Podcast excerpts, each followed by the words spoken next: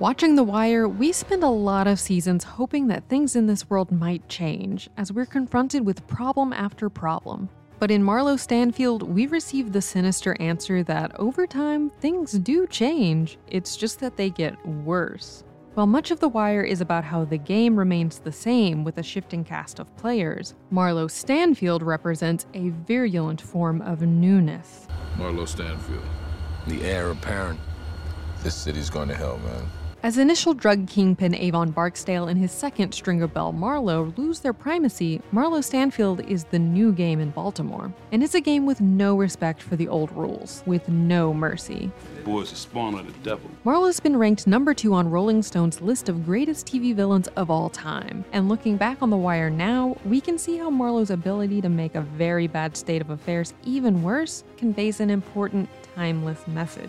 Just because things feel like they can't get worse doesn't mean that's true. So if we're feeling burnt out in our attempts for positive change and just assuming the disappointing status quo will take care of itself, that could be a fatal error. And tomorrow I promise to no one. Let's take a look at Marlo's story in The Wire to unpack its deeper symbolism and why we need to remember his warnings today.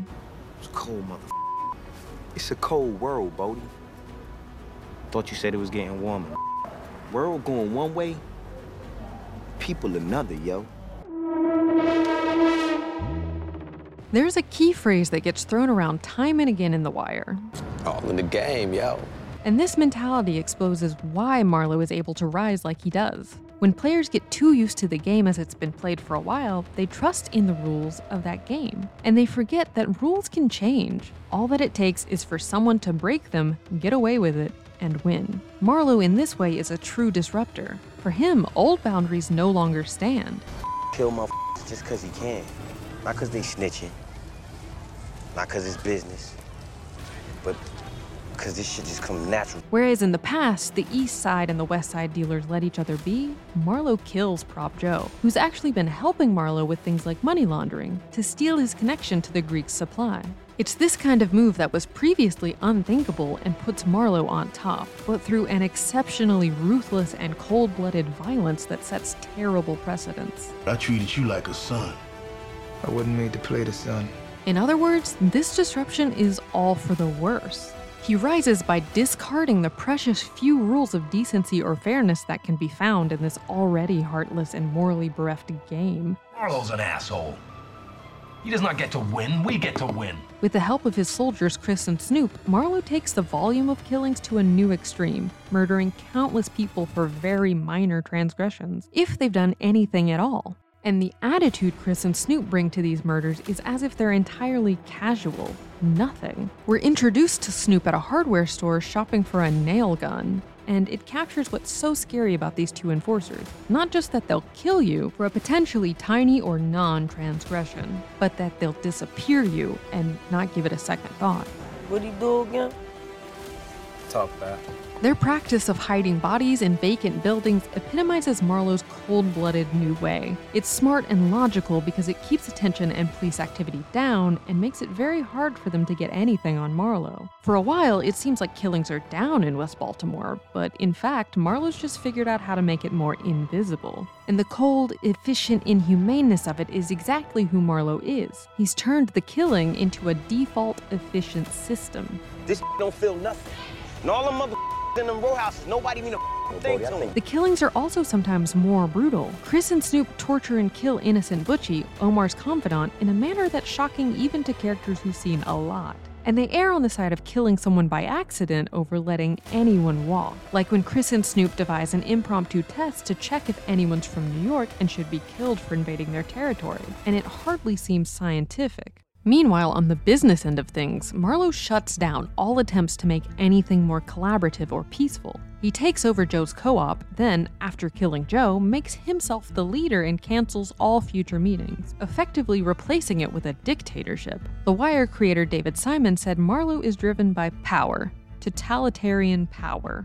And as this total king, he manages to worsen the situation of pretty much every other player in this game. This game is rigged, man.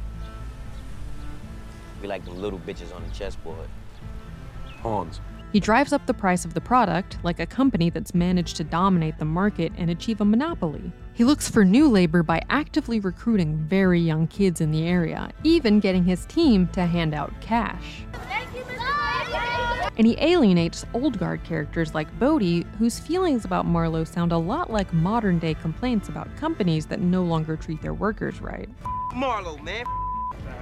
And anybody that think it's all right to do people this way. Bodie came up in the age of Avon and Stringer, which required him to be very hard. He even killed his best friend, Wallace. But under Marlo's reign, Bodie finally cracks, unable to swallow Marlo's new way of doing things where there's no code, no respect, killing people when there's no proof of their betrayal or doing anything wrong, and expecting total loyalty while offering nothing in return.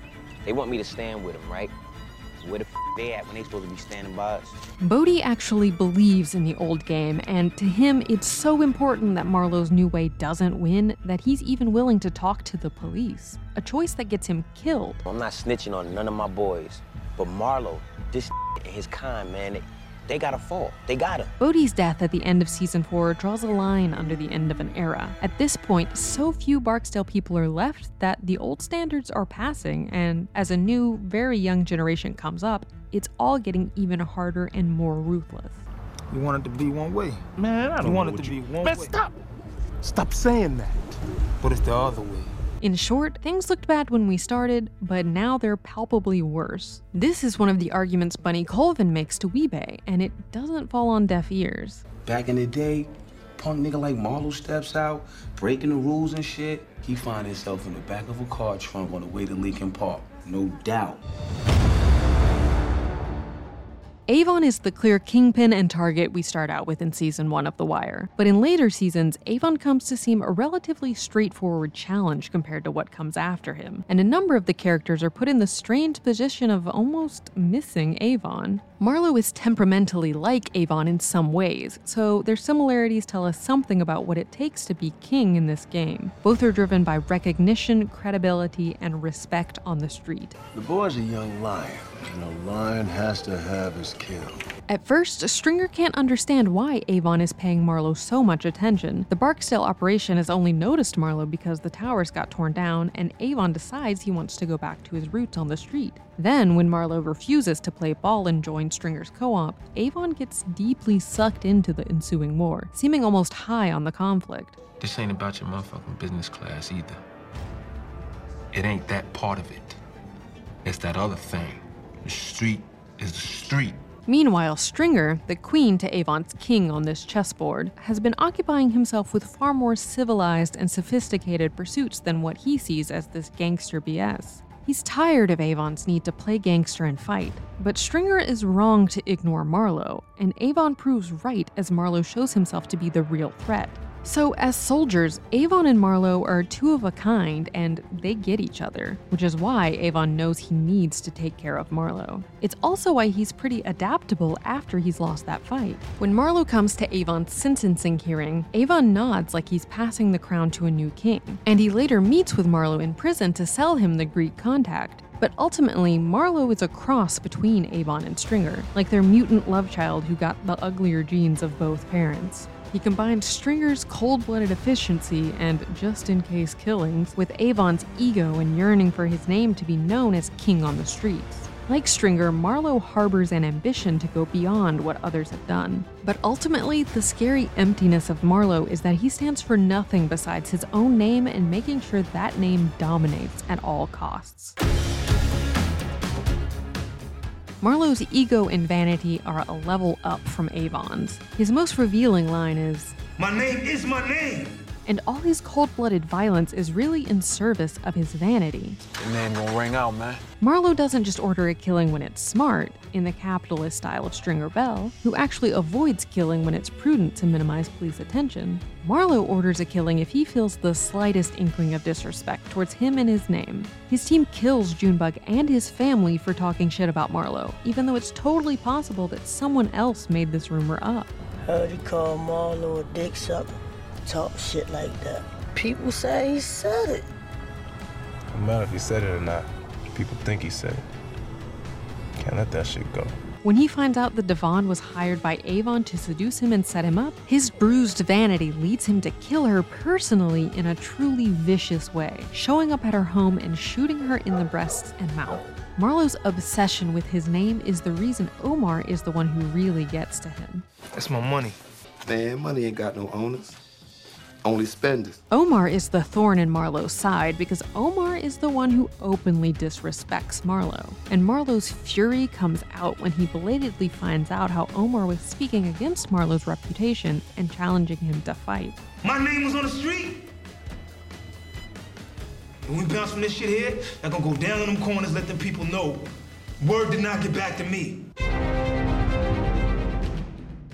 Ironically, given Marlo's obsession with his name, this is the one thing he doesn't get in the end. As the series comes to a close, we might find Marlo's endpoint maddening because he got away with it. To the great chagrin of Lester Freamon, he walks after his shady defense lawyer Maurice Levy figures out the police used an illegal wiretap and so can't legally link Marlo to all those murders. Like very few of the characters in his business, Marlo gets to avoid prison or death. He even has the opportunity to achieve Stringer's dreams of being accepted into elite society as a real estate titan with legitimate business pursuits, the way Stringer, despite all his business classes, never could.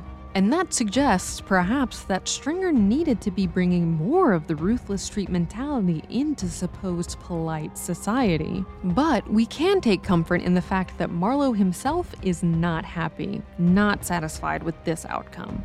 Because after all of that, he walks up to a corner and the kids there don't know who he is. For him, it was always about the crown, always about his name and being the king. Yet he's already been forgotten very quickly. Significantly, the kids he walks up to are talking about Omar's legend, which, especially after Omar's death, is far more memorable. So it's poetic justice that Omar is the one who truly achieves the respected name Marlo wants. And it's also Omar's path that Marlo's smart and talented protege Michael Lee ultimately chooses to follow. Sounds arrogant, doesn't it? Like he's a little king of everything. Ah, youth. It's not clear whether Marlo will return to drug dealing to restore his name. Even Simon said he clearly wants his name back, but whether he's going to get back in the drug game, unstated in the piece. But interestingly, when Marlo gets injured in the confrontation with the kids, this is what makes him happy. As Marlo tastes his own blood and smiles, Simon says, It's an homage to the end of a movie I love a great deal, The Gambler with James Caan, the modern treatment of Dostoevsky. In The Gambler, James Caan plays an English professor who uses gambling to self destruct. By the end of the film, he's finally managed to break free of his gambling debts, but instead of celebrating, he intentionally provokes a conflict with a pimp until he ends up with a slash across his face, and that makes him smile. So maybe the biggest parallel here is that Marlo seeks to prove his manhood and his unmatched excellence by confronting the ultimate risk. Why is Washington disappointing? Because he's afraid. Afraid of what?